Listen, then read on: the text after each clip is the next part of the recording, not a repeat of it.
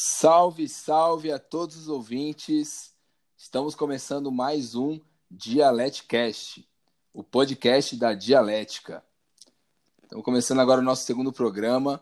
Muito obrigado a todos aqueles que ouviram o nosso primeiro, nossa estreia, aqueles que divulgaram, que comentaram. A gente agradece todo esse apoio e é muito importante esse feedback, essa participação de todos que estão nos ouvindo. A gente tem nossas redes sociais, nosso Twitter, nosso Instagram, procura lá, Dialética. Vai estar tudo aqui na descrição também, então bora interagir com a gente. Eu sou o Murilo Eduardo e aqui comigo está o Christian. Fala, meus queridos ouvintes, só alegria. Bom, já vamos começar aqui com um clima meio tenso, Murilo, meio crítico, depois dos feedbacks que a gente recebeu. Solta aí, edição, a música do Rock Balboa, porque a gente vai começar.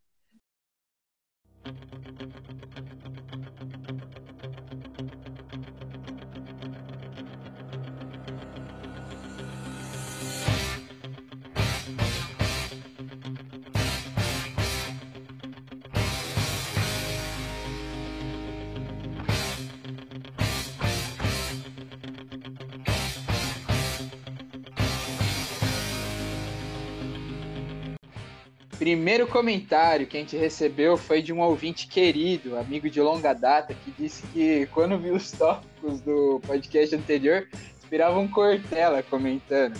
Ouvinte, na boa, o Cortella não sabe o nome de todos os Transformers e pelo menos eu sei. Então esse é um passo à frente que a gente tem em relação ao Cortella.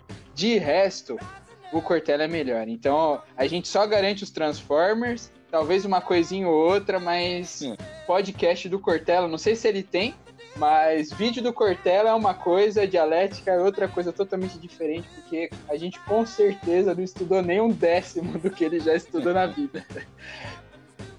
O segundo comentário que a gente recebeu, na verdade, foi uma crítica construtiva, é, foi de acordo com as nossas opiniões diferentes. E uma coisa que a gente quer deixar muito claro é que você, ouvinte, não precisa é, estar de acordo com tudo que a gente fala. É, você não precisa bater palma para todos os nossos argumentos aqui. Você só precisa entender que é um diálogo e você também tem total apoio e total lugar de fala para a comunicação aqui. Então, aqui é um lugar aberto, você conversa com a gente, a gente conversa com você e todo mundo pode ter uma opinião distinta, é muito legal isso. A pessoa que falou que não concorda comigo super entendeu. E muito obrigado por ouvir. E é isso, o que eu queria dizer é que você pode ir lá, debater, falar, ó, oh, seguinte, eu acho que você não falou uma coisa que é muito legal nesse ponto. Se for possível, manda um minuto que a gente falou é, a, o ponto de discordância. E a gente sempre, sempre procura encontrar um bem maior, sempre procura consenso. Terceiro comentário foi em relação a como o nosso papo bateu, fluiu no podcast anterior. É, e realmente, gente, a nossa intenção aqui é democratização de informação. Então, semanalmente, como nós já dissemos, nós vamos pegar alguns temas e trazer aqui à tona para a gente conversar. É, o Murilo é muito meu amigo, então a gente tem essa dinâmica porque a gente sempre conversa sobre tudo. Então, a, o nosso objetivo é descomplicar algumas informações que é, são de difícil compreensão, vamos dizer assim. Então a gente sempre procura tentar estudar para explicar com as nossas palavras. É um debate totalmente descontraído. Entregadores de aplicativo. Assunto que tem estado na mídia desde o começo do ano. Os entregadores têm reivindicado direitos, têm falado, levantado pauta importantíssima sobre as condições de trabalho, como tem, a pandemia tem impactado é, nesse, nesse ramo. E hoje a gente vai falar sobre isso, a gente tem um convidado, o Cris vai falar um pouco mais, eu espero que a gente possa abrir um diálogo bem legal sobre esse assunto. Primeiramente, muito obrigado por ter aceitado o pedido. É, o Felipe, para quem não conhece, ele é o motoboy que a gente chegou a citar no Twitter, ele ficou full pistola, ficou muito bravo com o caso Matheus, e ele é meu amigo. Na verdade, ele me usa de saco de pancada no jiu-jitsu, eu tomo um pau pra ele, mas isso aí já vai passar. O cara é um gorila, é um brutamonte. Ele é sinistro e ele, nessa pandemia, entrou nos aplicativos como entregador. E ele vai explicar para a gente é, como funciona melhor o trabalho dele, é, os problemas do dia a dia, e no final ele vai falar qual é a posição dele em relação ao caso Matheus. Valeu, Felipe. É, desde quando você trabalha com um aplicativo? Opa, beleza, gente? É, como ele falou, né, meu nome é Felipe. Conheço o Christian já há muitos anos, muitos anos. E eu entrei recentemente nesse trabalho de aplicativo. Eu já fiz todo tipo de trabalho. Já trabalhei de pedreiro, de... já trabalhei construindo vinho de sacada. Tudo que você imaginar, eu já fiz. E aí, nessa pandemia, é, precisando de novo emprego, né? É, que eu tinha saído do Poupatempo, eu decidi fazer entrega. Comecei em, mais ou menos em abril é, a fazer entregas pelo, pelo aplicativo. Eu, trabalho, eu faço uma, um trabalho tipo de um, de um... consideravelmente em horas, né? E aí hoje eu vou explicar um pouquinho como funciona, quanto eu, quanto eu consegui receber, e a minha opinião sobre esse acontecimento aí, que, como ele falou, fiquei louco de raiva, louco. Cara, o que eu quero saber, eu acredito que o que a maioria dos ouvintes querem saber é o seguinte: quais são as principais dificuldades do dia a dia na vida de um motoboy? Então, cara, é uma coisa que irrita bastante, uma coisa que a gente fica bem bravo, é em relação a uma coisa que você vai ver com qualquer motoboy você conversar. É, condomínio, entregar em condomínio, porque é impressionante como você chega para entregar, a pessoa ela consegue ver o seu trajeto pelo aplicativo, ela chama, e quando você está chegando perto ela consegue ver no aplicativo, e mesmo assim você liga para a pessoa e ela demora muito tempo para descer. Isso é uma das coisas que mais irrita a gente quando está trabalhando. Em alguns restaurantes, não em todos, as pessoas são meio ignorantes com a gente, sabe? Tipo, eu quando, no meu primeiro dia, quando eu estava começando ali, eu tive que pedir ajuda mais pros outros, pros outros motoboys, tá ligado? Porque, tipo, tava um pouco perdido. E aí, quando você chegava pro, pro restaurante, eles olhavam com uma cara, assim, tá ligado? Tipo, e não, não dava uma força pra você. E tem o lance da chuva, de ser arriscado, cair umas duas vezes entregando. É, por sorte, não, não me machuquei. Mas é, as pessoas, mesmo com esse, com esse trabalho que a gente faz, as pessoas não valorizam, tá ligado? É uma das atrações mais importantes que tem. A gente leva a comida pra você, e não só comida, remédio, supermercado, tipo, e ainda assim tem muita gente que não valoriza. Cara, você falou das suas quedas. É, quando você assinou o contrato, os aplicativos deixaram disponível é, algum convênio, é, alguma, sei lá, algum vínculo com o médico de prontidão, para vocês, logo quando acontecer um acidente grave, serem atendidos é, de acordo com os recursos que eles fornecem? Como é que funciona? Então, é, minha, no aplicativo que eu trabalhava, que era principalmente o iFood, eles tinham uma explicação, uma cláusula lá, de uma ajuda financeira caso você sofra um acidente. Mas eu não encontrei nenhuma informação sobre convênio, sobre esse tipo de ajuda. Inclusive, teve uma história que eu ouvi de um outro rapaz, que ele falou que ele trabalhava de O L. O L é como se você fosse fixo, sabe? Tem O L e nuvem no, no iFood. O L, você entra numa espécie de equipe é, de motoboys, e você tem jornada de trabalho mesmo, você tem horário. No, na função nuvem, você trabalha o horário que você quiser. E esse rapaz, ele é O L. O Ls recebem mais chamados, recebem mais toques no aplicativo, ou, e, portanto, se você um, um período curto de tempo, eles trabalham mais, né? Aí esse rapaz sofreu um acidente, avisou, mandou mensagem pro aplicativo, e pro, o, o rapaz do aplicativo, que... É... era pra ter desligado, cancelado lá o... o chamado dele, não fez isso. E tem um negócio nesse aplicativo que quando você recusa é... chamada, quanto mais você recusa, menos você recebe. E aí deu um monte de recusa pro cara. Então ele teve suspensão do aplicativo pelo fato de um erro dos caras lá que não não fecharam o cadastro, não fecharam é, o horário dele, por ele estar trabalhando, principalmente por ele ser O L. E aí, no final, ele pagou as despesas e o aplicativo não arcou com nada. É isso, só pra eu entender. Sim, sim. E se eu não me engano, conversando com ele, ele que teve que, que arcar. Tem algumas ajudas, ajudas financeiras, mas eu não cheguei a sofrer um acidente grave, eu acabei não dando uma olhada nesse, nesse ponto. Vocês ganham de acordo com as entregas ou por dia? Com cada entrega, por entrega. É, o aplicativo toca lá e, dependendo da distância, você recebe determinado valor. Não é por tempo. Tanto que... eu já passei seis horas trabalhando e recebi duas, três chamadas. Não fiz praticamente nada. Então é pelo número de entregas. É, ficou óbvio, então, que quando alguém demora para ir buscar o alimento, só atrasa o seu lado. E assim, você tem em média é, quanto você conseguiu tirar nesse período que você trabalhou? Então, lembrei de um detalhe aqui. É, tem tanta demora dos restaurantes quanto dos clientes. Tem uma, tem uma função que, por exemplo, na demora do restaurante, se o restaurante passa de determinado tempo, que eu não me lembro agora de, de, de decor, você tem que mandar um aviso para o aplicativo, que aí a taxa de entrega você recebe dobrada, assim. É, eu não lembro, mas assim, aconteceu comigo de faltar um minuto para dar esse tempo, e aí eles chegaram com o pedido. E aí eu peguei, perdi mó tempo naquela noite, e era uma noite que estava muito boa. Eu não lembro certinho quanto eu recebi no, nesse meu período de trabalho, mas eu consegui uma, um dinheiro bom pelo fato de eu também estar trabalhando fixo num restaurante. Então eu trabalhava fixo no restaurante à tarde e abri o aplicativo mais à noite. Eu estava conseguindo uns cem reais por dia.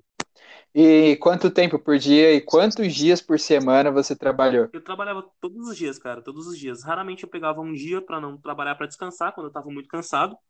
E é uma média de seis a oito horas que eu fazia por dia.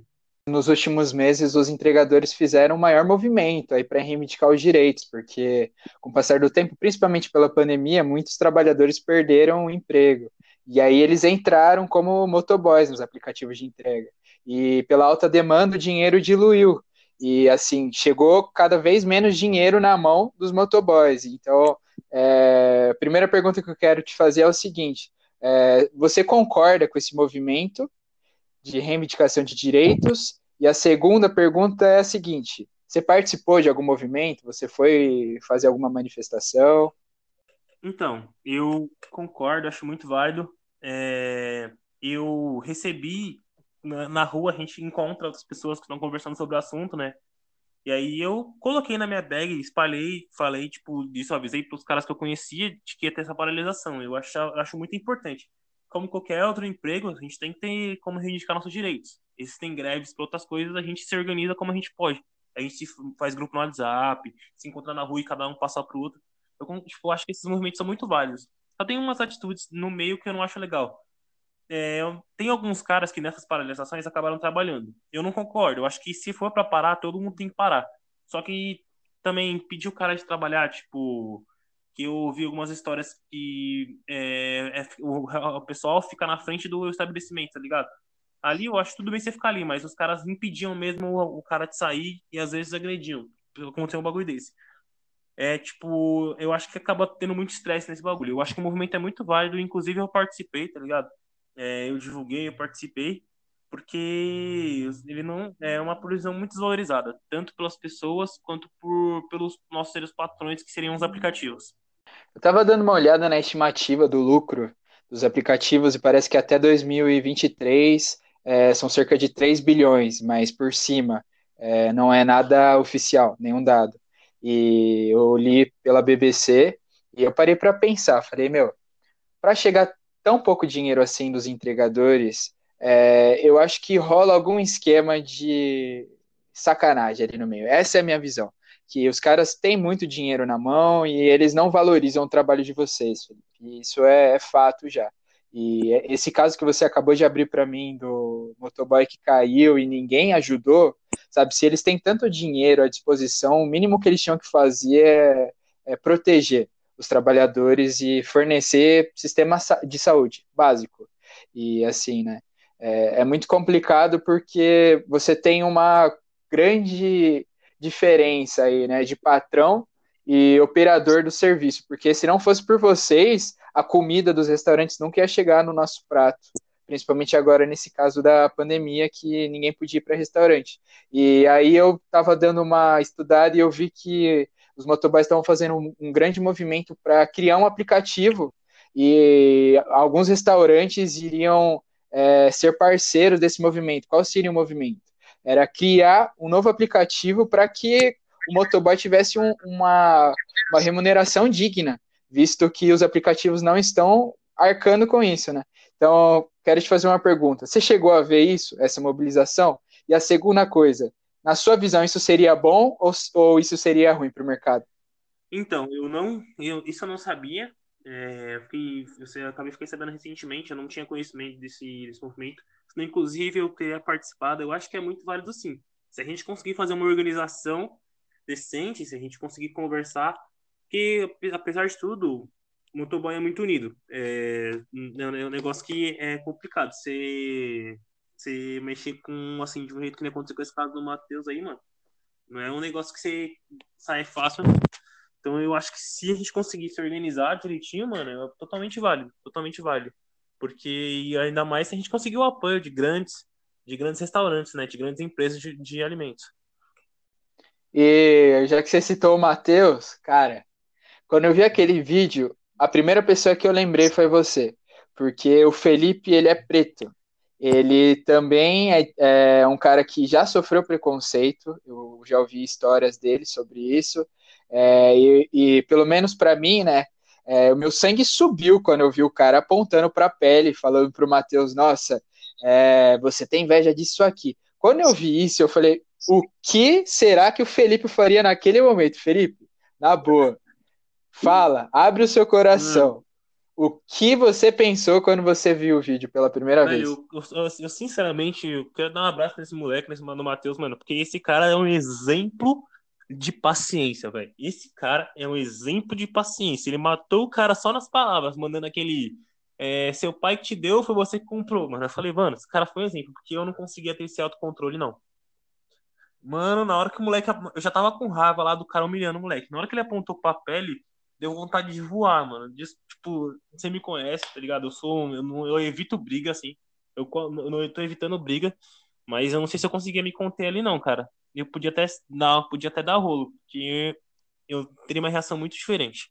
Por isso que eu fiquei... Eu fiquei admirei pra caramba o Matheus, velho, pela atitude dele ali.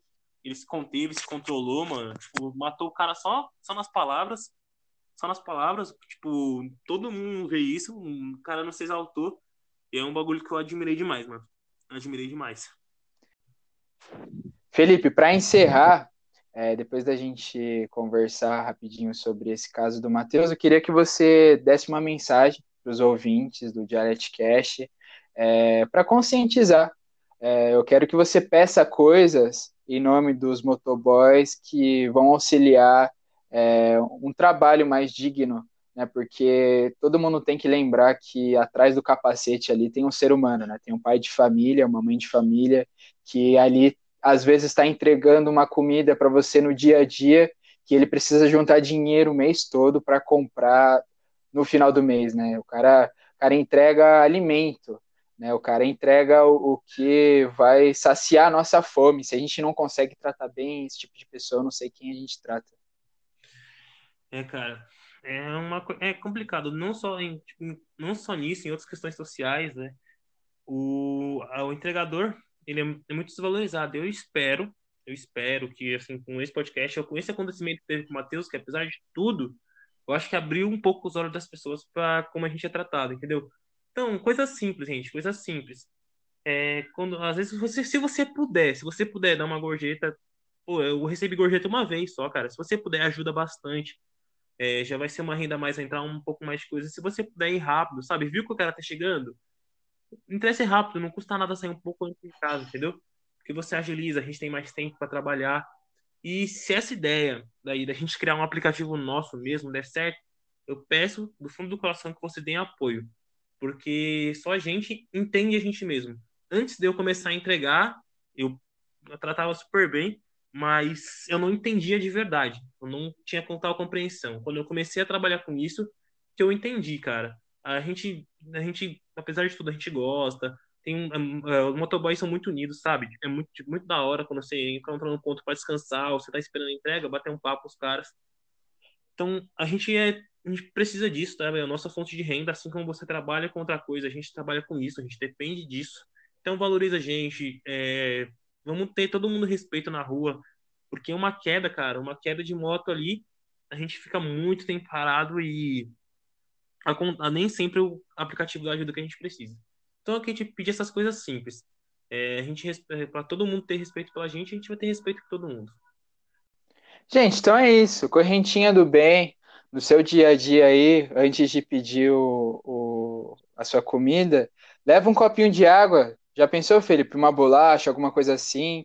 É, porque eu não sei o Felipe, né? Não cheguei a perguntar isso para ele, mas a maioria dos motoboys para para almoçar na rua. Você chegou a fazer isso já? Comeu na... Claro, de um amigo meu, por exemplo, que o cliente comprou a comida para ele, comprou a comida e deixou na mão dele. Falou, não é para trazer aqui, é para você. Então acontecem algumas coisas assim. Então, se tivessem pequenas coisas desse jeito, um pouco mais, é, a gente tem muita mudança, não só nisso, como em outras coisas, cara. Então tá aí, encerrando a entrevista do Felipe. Muito obrigado pela participação, Felipe. Essa vivência que você trouxe pra gente é muito importante e você é sempre bem-vindo para estar voltando. A gente agradece. Então, como a gente falou, Cris, esse assunto é muito importante, tem sido falado muito na mídia, as reivindicações, as pautas do pessoal. E para a gente conversar um pouco mais sobre isso, gostaria que você desse sua opinião, alguma palavra para a gente iniciar esse possível debate. Para um debate legal, acredito que a gente pode analisar a situação em dois âmbitos. O primeiro âmbito é o ético, o segundo âmbito é o econômico, né? Analisando a situação com um olhar É, global. É, na primeira opinião que eu tenho, é, com mais esse conceito ético, é a de que o empregador, ao contratar o entregador, é, precisa agir com respeito, né? Considerar que tem outro ser humano ali que precisa ser cuidado e preservado. É, nós sabemos que tem dois tipos de contrato, tem um contrato em que o cooperador não tem um vínculo direto com a empresa e o outro contrato em que o entregador tem um vínculo direto com a empresa. E os benefícios mudam, né? Então, o, o cooperador, que é o caso do Felipe, que não tem um vínculo com um restaurante específico, mas trabalha por um aplicativo de entrega, é, eu, na minha visão, é o caso em que o, o empregador sofre mais riscos, né? Ele chegou a comentar a história do amigo dele que não tinha o dinheiro para pagar o convênio, e, no fim das contas, é, ele teve que pagar o convênio, sendo que, teoricamente, o iFood ia cobrir os custos, né? E é uma pena isso acontecer. Eu acho que a grande falha nisso é a burocracia, né? Porque a burocracia é tão grande que, teoricamente, ele tem um recurso, mas, no fim das contas, ele não, não, não conseguiu colocar em prática o que tem no contrato. Então, nesse âmbito ético, é, é interessante a gente é, fazer uma crítica mesmo ao empregador, porque ele, ele poderia, sim, dar um, um suporte, dar uma força ali, porque, é, querendo ou não, as pessoas trabalham para ele e colocam a vida em risco em prol da, da empresa dele. O que, que você acha nessa, nesse primeiro ponto que eu citei, Murilo? Não, eu concordo, Cris, em grande parte, mas eu acho que a gente tem que olhar de um modo bem amplo em relação a isso. Uma coisa que é sempre falada nesse, nessa questão de, de entregadores de aplicativo e das empresas Que, que promovem esse serviço, como iFood e outras, né? O pessoal usa muito como justificativa o fato delas no começo não darem lucro, da própria burocracia da lei trabalhista atrapalhar o vínculo empregatício. Então isso acaba sendo usado como justificativa para muita exploração e falta de, de direitos, né? Por parte, do, do, por parte dos trabalhadores. Fica complicado você ter acesso a direitos quando todas essas empresas desse ramo, todos os aplicativos, usam como justificativa essa burocracia. Então, taxação, todo o custo envolvido na, na, na contratação de, de alguém, né, por dentro da C L T. Então, o que eles querem mesmo é que não seja regulado, esse, esse vínculo não seja efetivado. Então, esse é um grande problema que eu vejo, e por isso que a luta é tão, é tão importante, tão válida.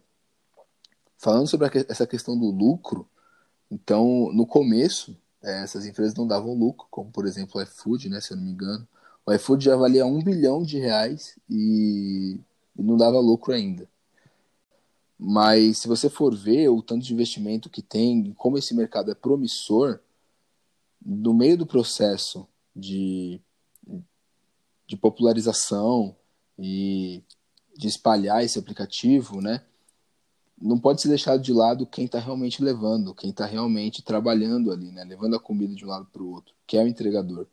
Então, eu não vejo qualquer justificativa válida para você tirar, por exemplo, o direito de um plano de saúde, de uma assistência médica por parte da empresa, é, ou mesmo direitos como F G T S, décimo terceiro, direitos garantidos pela C L T, né?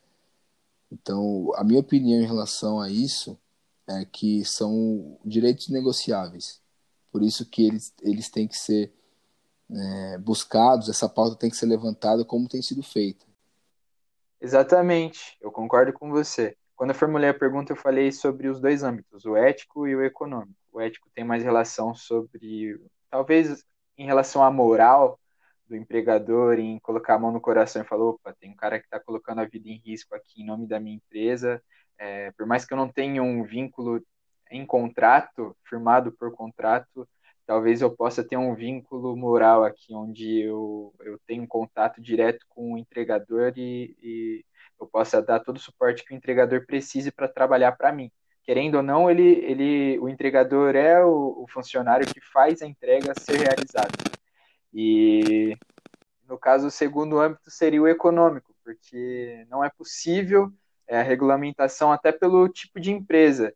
É, quando o criador do iFood, da Rappi, é, formularam o contrato, né, eles tinham uma pequena empresa com expansão. Então, eles já sabiam que, possivelmente, esses aplicativos teriam uma projeção global e, ao mesmo tempo, eles sabiam que esse vínculo com todos os funcionários que quisessem se vincular ao, ao aplicativo é, seria uma coisa que quebrasse a empresa. Então, você falou sobre o lucro desses aplicativos. Eles não têm dinheiro suficiente para pagar todos os direitos garantidos pelas outras empresas quando a gente se refere a um, um setor de segurança virtual, vamos supor, ou até o setor de T I dessas grandes empresas. Aqueles são funcionários contratados, sim, mas os cooperadores, que é o caso do nosso amigo Felipe, não são contratados, isso é, é fato.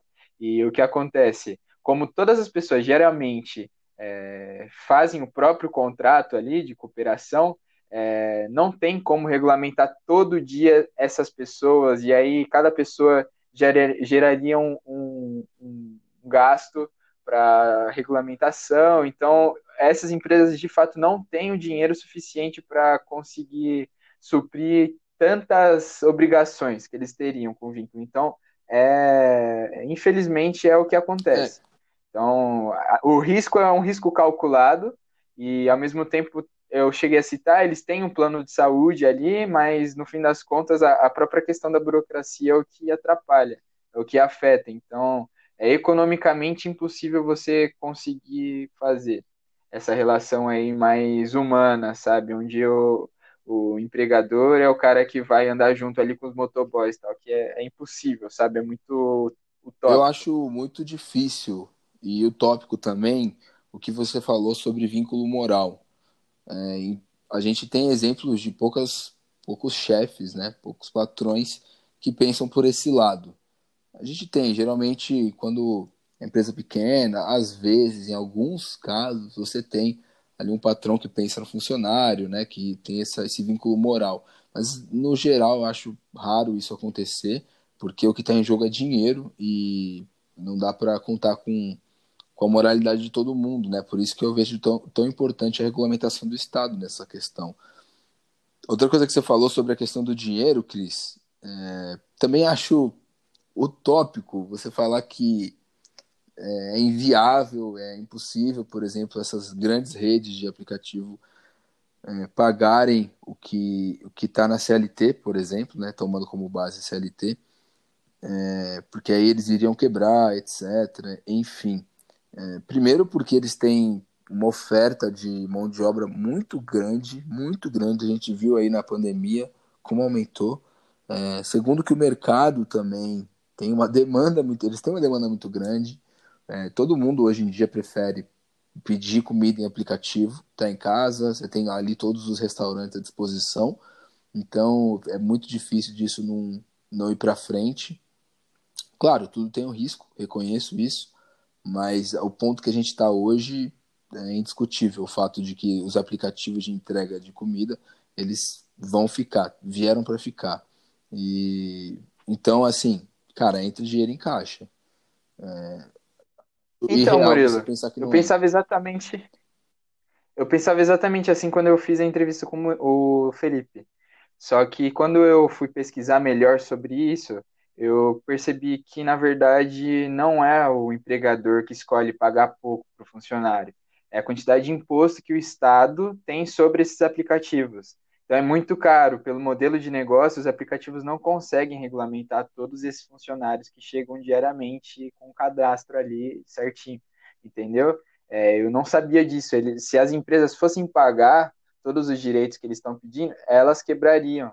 E isso é uma, um dado que é fornecido. Se você for procurar na internet, você vai ver é, essas, essas empresas, hoje em dia são grandes empresas, mas elas foram pequenas empresas com uma expansão é, já, já estipulada. Então, elas são as startups. Não, no caso, é, o Estado, o Estado é o, o agente que faz o, a entrega é, ser tão barata assim.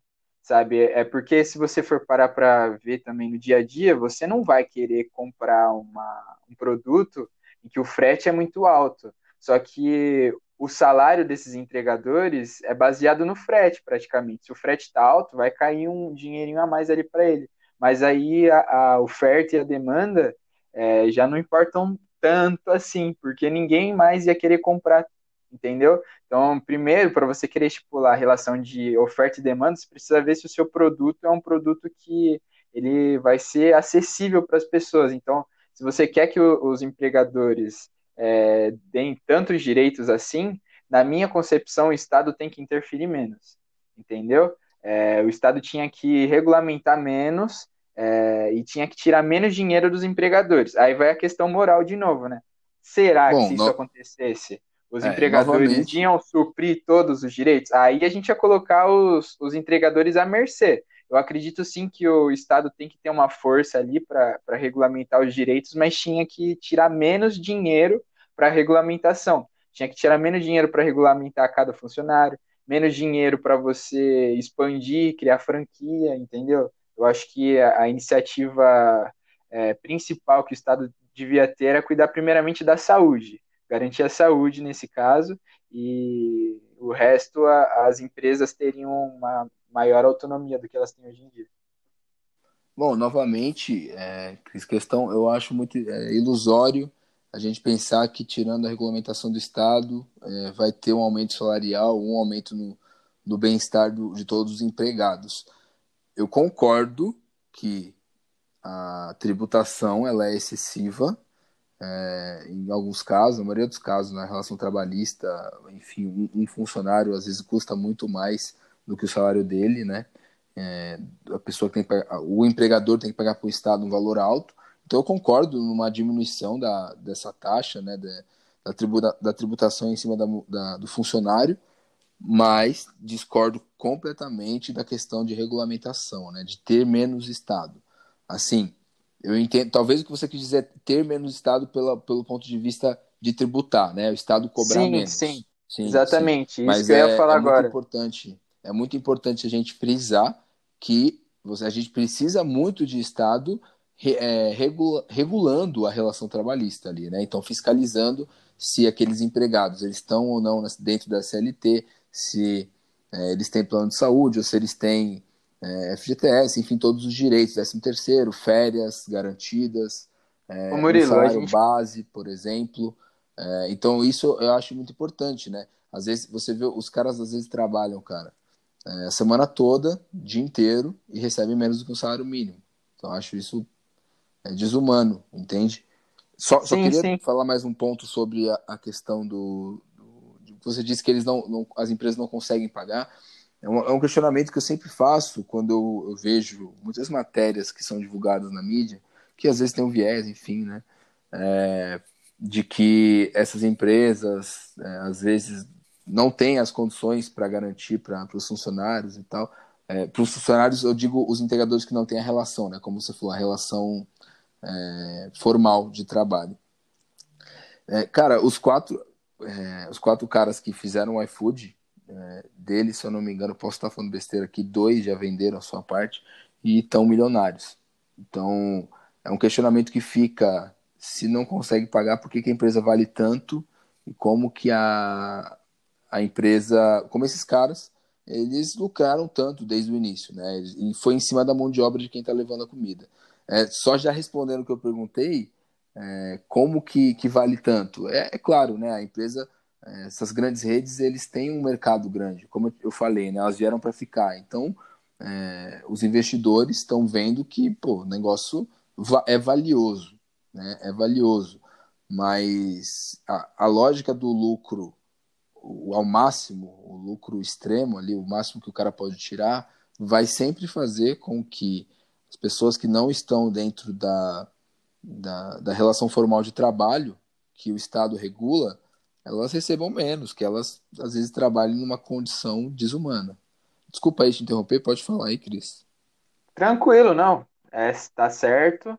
É, eu concordo com você é, em certos pontos, outros pontos eu concordo, mas nem tanto. É, alguma vírgula ou outra eu tiraria, mas assim, hum. é, eu concordo com você. Eu acho que é ilusório a gente acreditar que se o Estado não intervém, todos os empregadores vão cumprir com a moral e vão estipular um, um contrato justo, mas eu percebo que o Estado precisa ser uma força que define ao cidadão que o cidadão precisa respeitar o direito de outrem. Mas nesse processo eu acredito que o Estado não precisa cobrar tanto, entendeu? A minha, não, o meu questionamento é na, na relação aos tributos que o Estado cobra para atuar nesse molde de contrato e, e modelo de empresa. É, o Estado ele precisa ser o agente que facilita as relações. A partir do momento que o, o Estado interfere na relação de forma negativa, a gente pode questionar a atuação, entendeu? E nesse caso é concreto. Se o Estado tirasse menos o dinheiro do empregador, como eu falei antes, talvez o empregador teria mais dinheiro para ajudar o, o funcionário. E outra questão que eu concordo com você também é a seguinte... É, se o cara hoje em dia é milionário, teoricamente a empresa deu muito lucro. Mas se você for analisar na prática, a manutenção desses aplicativos é muito cara, entendeu? Se você for aumentar o salário de todos os funcionários, essas empresas quebram. E essa é a questão, esse é o grande ponto em que os entregadores estão fazendo manifestação, é, que estão levando eles à rua, porque é, eles querem um aplicativo que eles vão ganhar mais. É, isso foi um debate que a gente teve, né, eu e o Felipe. Só que eles não sabem, na verdade eles podem saber, mas que o Estado ele vai interferir da mesma forma quando eles criarem a empresa deles. Então eles necessariamente não, não, não podem ter certeza absoluta que eles vão ganhar mais tendo uma empresa própria, porque quando você cria uma empresa, você precisa da regulamentação do Estado, e o Estado vai tributar da mesma forma que tributa os outros é, aplicativos. Então, é. talvez essa não seria a, a saída mais fácil. Infelizmente, a princípio pareceu. Mas, posteriormente, né, depois que eu terminei a entrevista, a primeira coisa que eu li foi sobre como o Estado é, fiscaliza a relação. Então, eles iam perder dinheiro da mesma forma e, possivelmente, ia ser só mais um aplicativo que não ia conseguir pagar os entregadores da forma que eles merecem. Bom, é... discordo bastante em, algum, em certos pontos, principalmente agora, inicialmente, essa questão do, de seria mais um aplicativo que não conseguiria pagar. Por exemplo, eles estão pensando aí numa, numa coletiva, né? No, no caso, uma empresa que não tem um dono, por exemplo, ela é do, de todos os funcionários que trabalham nela. Mas então, aí que tá, ô Murilo. Não... Você acha que funcionaria uma empresa onde não tem uma cabeça, não tem uma liderança e não tem o, o, o dono, o proprietário? Todos são proprietários? Sim. Na mesma... Você acredita? Sim é, é, sim, é um debate que eu acho que até vale a pena a gente trazer para outro momento, Cris, que eu já conversei sobre isso bastante com o pessoal e tal, e eu acho que vai acabar fugindo um pouco, mas eu vejo no próprio, na, no próprio ambiente de trabalho que eu participo como os trabalhadores conseguem se organizar, né, para... O pessoal sabe o que fazer, como que é o trabalho, é, qual a melhor maneira de fazer. Às vezes a pessoa que está ali no, no dia a dia sabe o que é melhor, é, sabe mais do que uma pessoa que está na parte administrativa. Mas, claro, não dá para negar que toda empresa precisa da parte administrativa, do R H, do, da diretoria. Então, isso é importante. Mas nada impede de que exista uma, uma empresa ou uma cooperativa que seja composta ali por todos os que...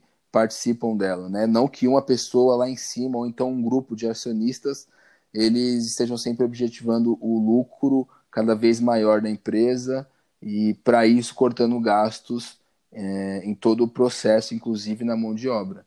Mas só, assim, é, continuando o que eu estava falando, Cris, um ponto importante é que eu concordo aí na questão do, da, da ineficiência em alguns pontos do nosso Estado, em particular aqui no Brasil.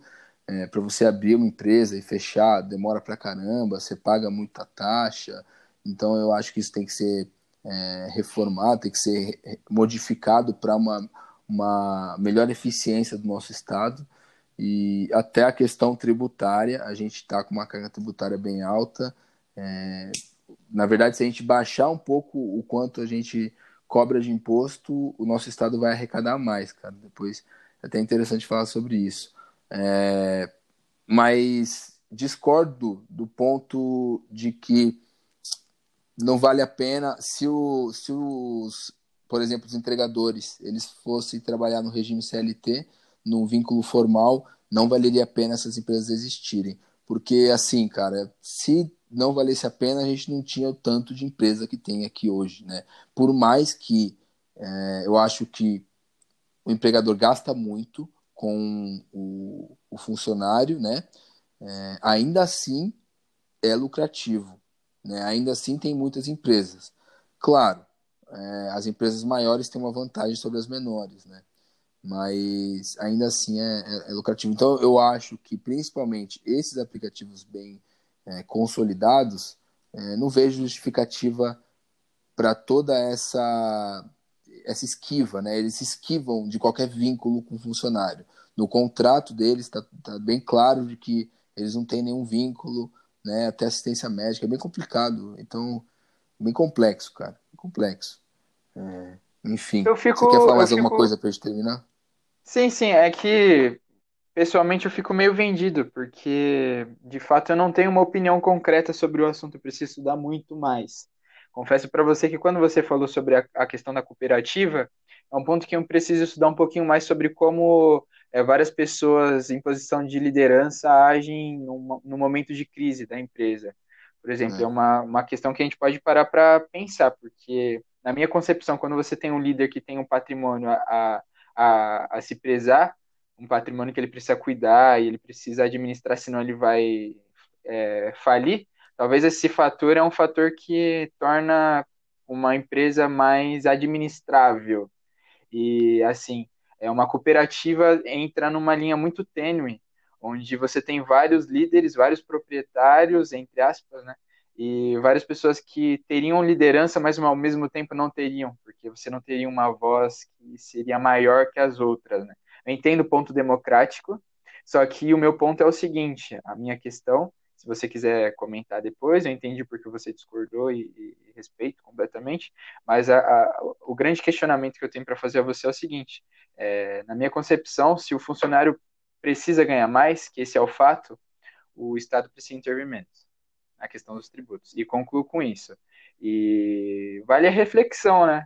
O ser humano é muito mal, o ser humano é muito ruim. Se o ser humano fosse simples, se o ser humano simplesmente fosse bom e falasse, eu preciso é, ser justo com o cara que trabalha para mim, talvez a gente nunca precisaria discutir isso. Mas isso é mais que utopia. A gente falou sobre utopia anteriormente, mas isso aqui nunca vai existir. Então, se o empregador tivesse no ser dele, na consciência, que ele precisa tratar com respeito a pessoa que vai trabalhar junto com ele, não vai simplesmente é, usar aquela pessoa para o bem próprio. É, muitos problemas mundiais seriam resolvidos, só com isso. É verdade, mas aí a gente daria a mão e ia voar no arco-íris. É, mas exatamente. Eu concordo.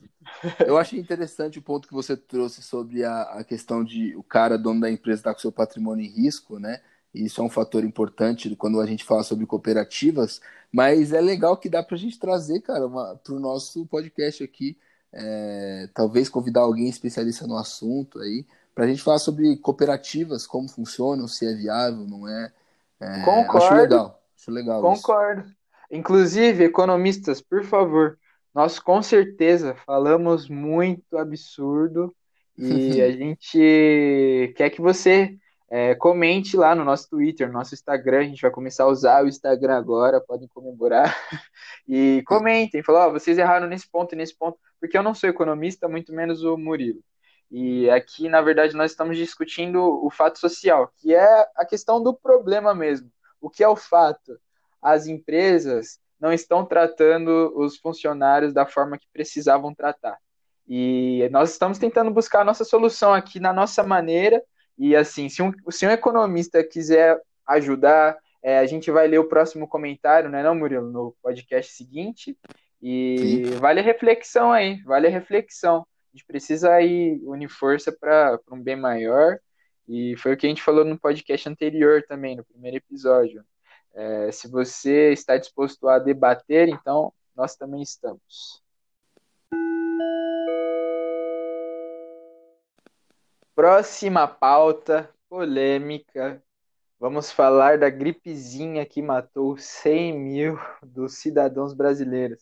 Murilo, um dos maiores absurdos da história do Brasil é o nosso queridíssimo presidente Bolsonaro. Eu ia falar querido, mas eu aumentei até, porque ele é o cara.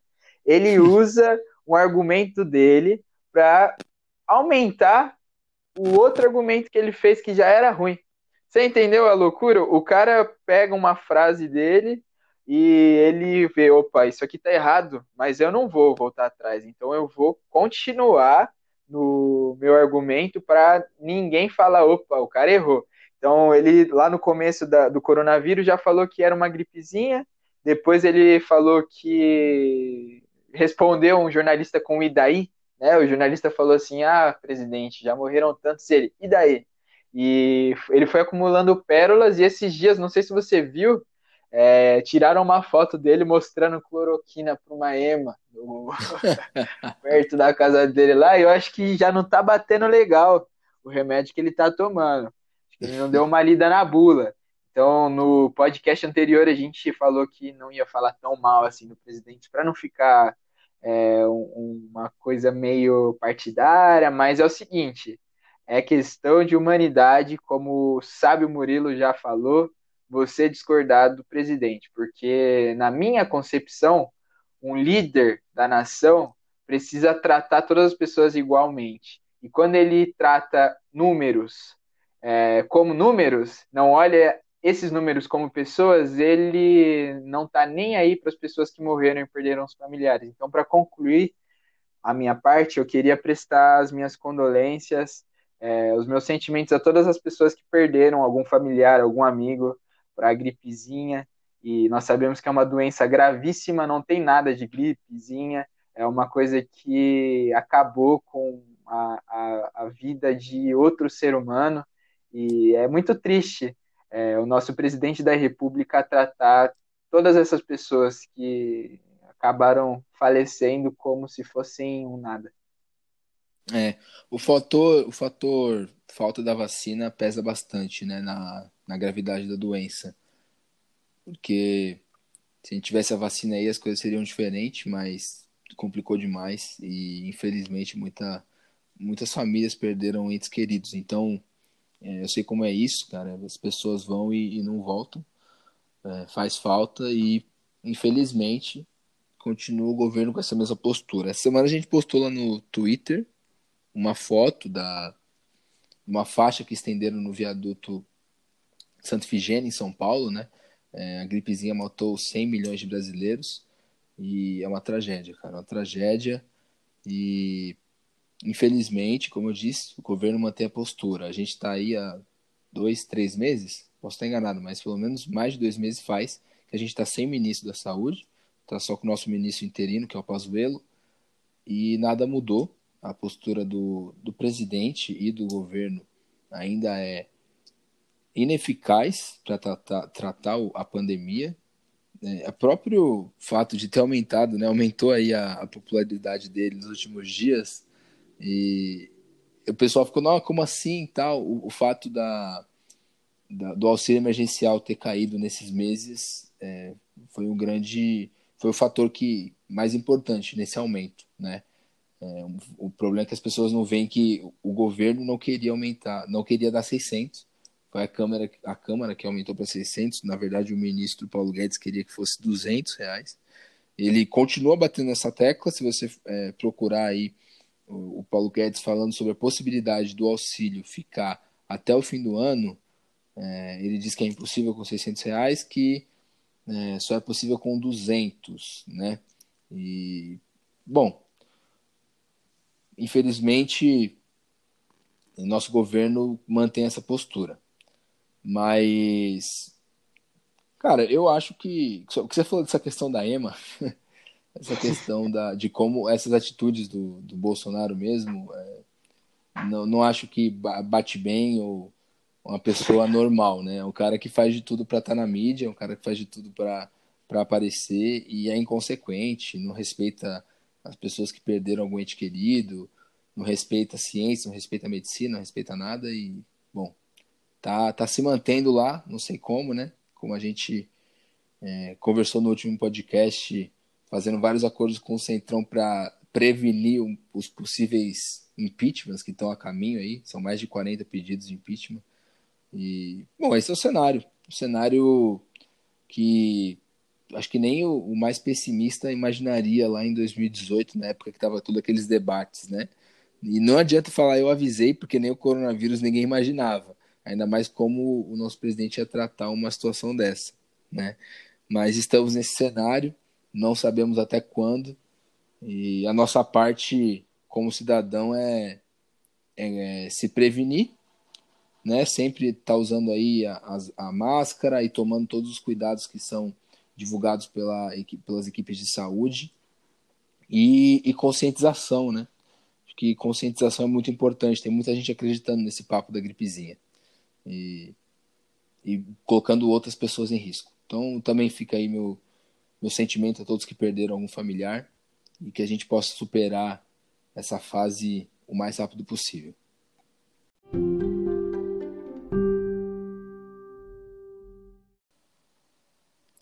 Cara, nosso terceiro e último tópico é sobre a China, sobre o TikTok, na verdade. China e Estados Unidos.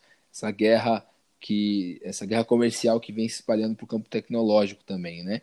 Só para contextualizar, o Trump disse que vai proibir o TikTok nos Estados Unidos caso não seja comprado por alguma empresa americana. E base, ele se baseia na questão de roubo de dados, né? Que seria possível pelo, por parte do governo chinês através da empresa que, que detém o aplicativo TikTok, já que, nas palavras do, do, governo, do governo estadunidense, o, as empresas chinesas têm todo um apoio, um suporte estatal e, por isso, os dados seriam compartilhados, né, dados roubados. Mas a gente sabe que vai muito além disso. O próprio Trump já proibiu a Huawei de instalar tecnologia cinco G em solo americano, usando a mesma alegação, é, questão de roubo de dados, mas dá para a gente ver que não é só isso, não, não é só isso, né? É uma guerra comercial e tecnológica. Nesse mesmo tópico, a questão do cinco G, os Estados Unidos pressionou muito o, os seus aliados ao redor do mundo para também proibirem a entrada da Huawei Na, nos seus países, e o próprio Reino Unido foi na onda dos Estados Unidos pra, e proibiu também é, instalar essa tecnologia da, da Huawei. Então, eu trouxe isso hoje, Cris, para falar sobre a questão do, do TikTok mesmo, né, para a gente conversar sobre essa, essa guerra que tem acontecido entre Estados Unidos e China. Desde dois mil e dezesseis, quando o Trump foi eleito, na verdade dois mil e quinze, né, É, ele tem governado desde dois mil e dezesseis, é, a, a, o discurso dele já era anti-China, né? E isso foi um, um grande motor para a campanha dele, essa questão patriota e contra o inimigo externo, que agora é a China, né? E vem crescendo nos últimos anos economicamente. E, cara, é bem forte um discurso que eu estava vendo, não sei se você já viu, Chris, o Trump falando que não deixaria mais os chineses se estuprarem os Estados Unidos. Então, ele usa muito esse extremismo para evocar essa, esse sentimento patriota e até xenofóbico contra outros países. Então, você quer falar alguma coisa sobre isso? Tem alguma coisa a acrescentar? Eu teria a acrescentar o que você acabou de dizer, como é impressionante a forma que Trump se elegeu com xenofobia, como ele se afirmou é, falando absurdo sobre outras pessoas de outros países. E ele foi o Coringa também, ele chegava em determinados grupos e falava o que aqueles grupos queriam ouvir. Ele sabia é, quais eram os ouvintes dele e ele falava, ó, oh, se você é a favor disso aqui, pode ter certeza que eu vou te ajudar. E muitas pessoas é, têm muito preconceito com os chineses. Eu li uma matéria esses dias do, da B B C e eles falaram que essa grande guerra entre os Estados Unidos e a China só ressalta um preconceito que eles já têm. Então, o presidente, nesse caso, só é um reflexo do cidadão. É, cara, eu acho que vai além de Estado... É, americano tem preconceito com muitas nações, né? Não é só a China. Mas, no campo político, né? É, eu não vejo uma coisa isolada, no, no caso dos Estados Unidos, né? Como a direita tem crescido e esse discurso patriota, nacionalista e até xenofóbico cresceu e isso possibilitou, é, isso for, na verdade aumentou a força que, dessa guerra entre Estados Unidos e China, né? Porque tem toda uma questão nacionalista envolvida nisso, né? Falar, pô, ah, um aplicativo chinês aqui como o TikTok dominando as redes dentro do nosso país... E isso é usado como desculpa para poder, então, agora baixar esse decreto de proibir. Tem vários outros fatores que, que eu acho interessante a gente trazer para cá, para informar dessa tensão entre China e Estados Unidos. A própria situação em Hong Kong, como o governo chinês aumentou a regulamentação e a tensão com o Reino Unido também aumentou, e os Estados Unidos, como sempre, é, querendo interferir e dando o pitaco. A gente teve também é, conflito no movimento, na verdade, do governo americano no Mar do Sul da China, e a gente sabe que são formas do, do governo americano falar, ó, tô aqui, tô sempre interferindo, quer você queira, quer você não, e tentando mostrar força é, e quem atualmente manda no mundo e ainda tem a maior economia. Mas a China tem crescido e essas empresas, essas gigantes chinesas que têm dominado o mercado têm sido a pedra no sapato dos Estados Unidos e são a pauta agora do, da atenção do, de toda a mídia mundial e, e essa, essa guerra que tem acontecido, né? Ô Murilo, eu quero te fazer uma pergunta pessoal agora. É, eu, pelo menos, tenho a impressão que os Estados Unidos sempre procuram uma atenção alheia para tacar pedra nos inimigos, né?